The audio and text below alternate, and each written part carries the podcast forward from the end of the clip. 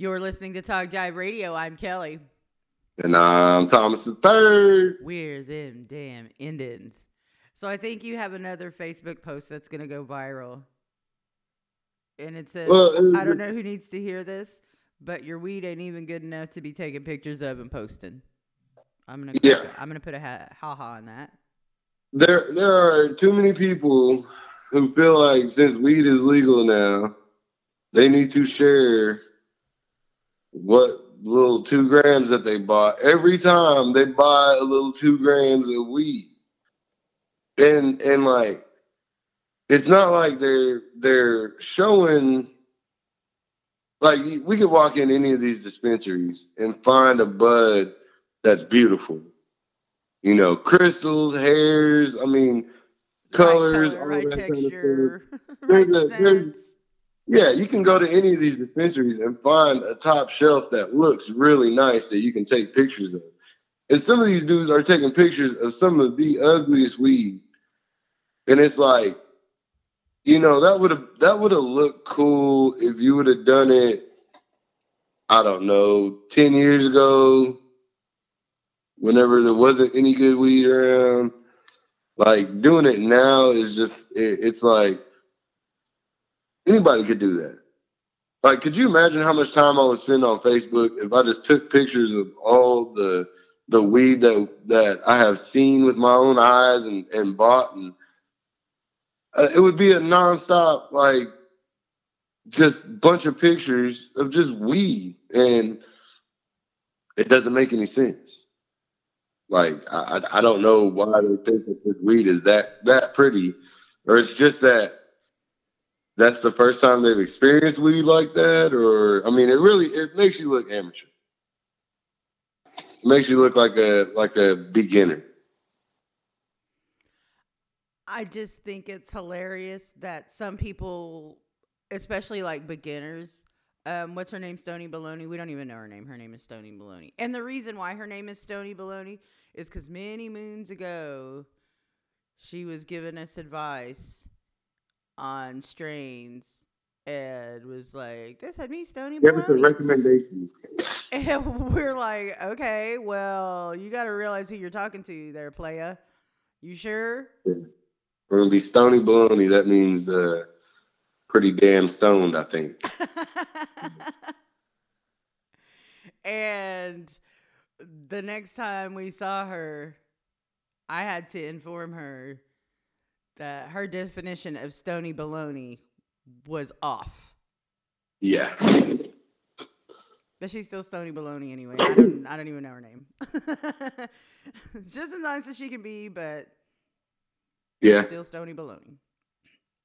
And that's how Indians are too.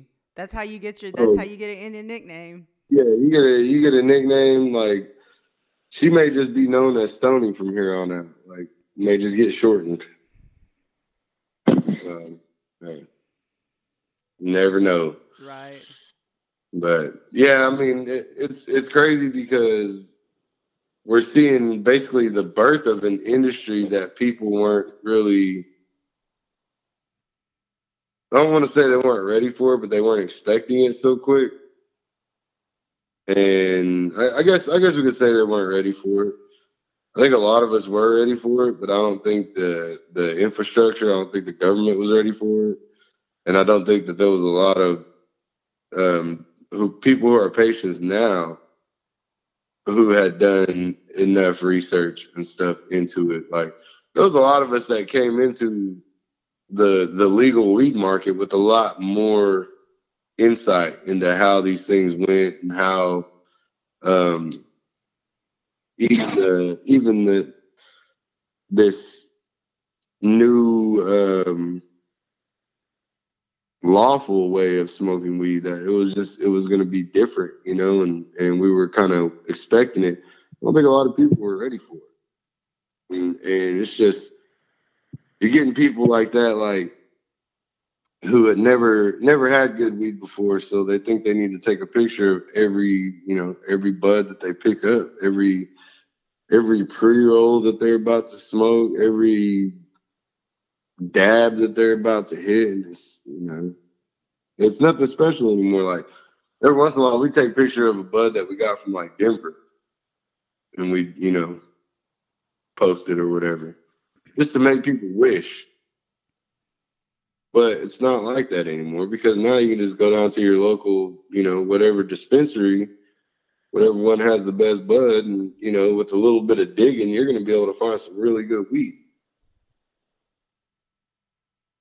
I wonder how many people out there, and I'm, we can speculate because that's all it would be, uh, who feel like they have to buy something when they walk in someplace rather than saying, "Hey, you, this isn't what I needed or expected."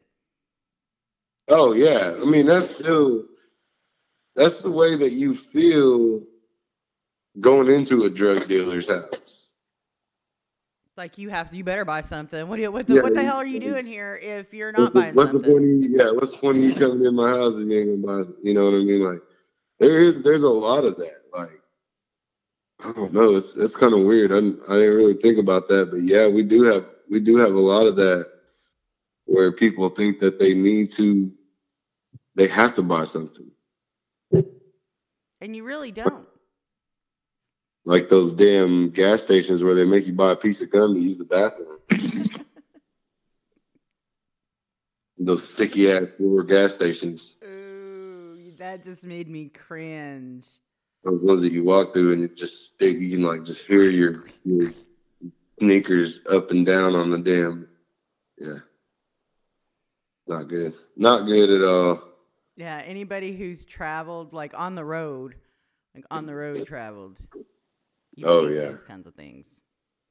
Those are those places where you do the whole like you get into some like like karate form shit just to flush the toilet in those places.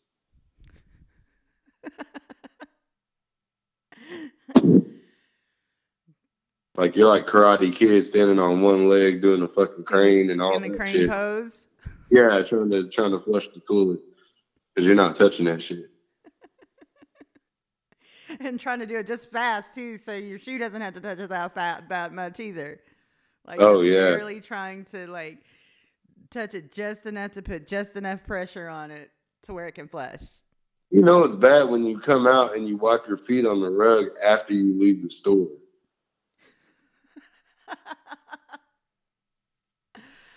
oh man. Good times. Good times on the for- road. Thanks for that bit dose of PTSD for the rest of the day. Good times. Good times. I'll say, but moral of the story, you know, you don't have to feel, and it, but it's the same on social media. You don't have to feel like you need to share that much, especially with other patients, patients who know better, even, or even patients from other states. Yeah, and there's there's gonna be people who call you out on it. You know, they're gonna be like, uh, it's not that uh, not that good looking, man. Like, yeah. That looks pretty seedy to me. Well, and plus you'll make the whole state look bad when you start doing that, and you start you start like, oh, look at this weed that I got and all this, and it's like, it looks not very good, dude. Is that what y'all are, is that what y'all are selling in Oklahoma? That's what y'all are passing off as as good weed in Oklahoma? Like, I don't want that stigma.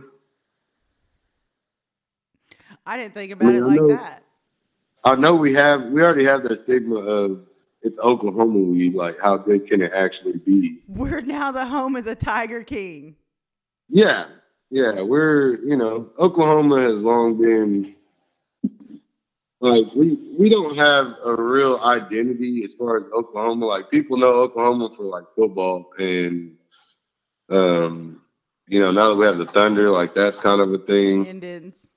They know they know there's Indians. They know there's Cowboys here. Like they they halfway expect to get off the plane in Oklahoma City and just see cows like on the runway.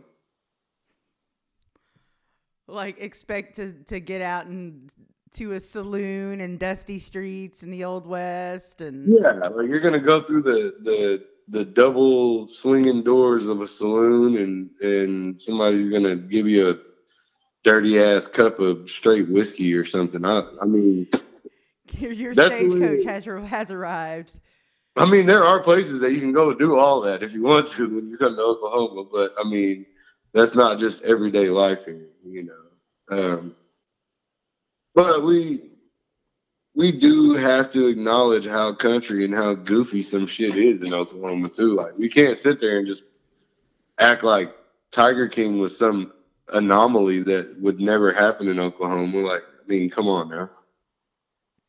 That's not even probably the first time that happened in Oklahoma. Oh no, that's just the guy that got caught doing it. Like I'm sure there's there's some wild stuff going on. People would not believe the stuff that's going on behind closed doors in Oklahoma right now during this lockdown.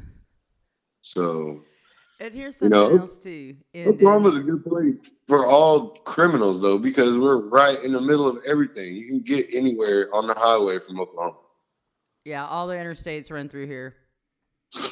So 35, 40, 44, lots of other little side roads and get you straight from Mexico to Chicago.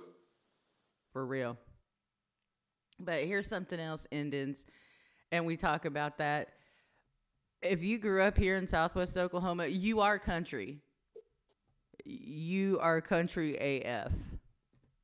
That's just oh, the yeah. bottom line of it. It doesn't matter if you think you're in a gang in Anadarko or however you try to change your your language or everything.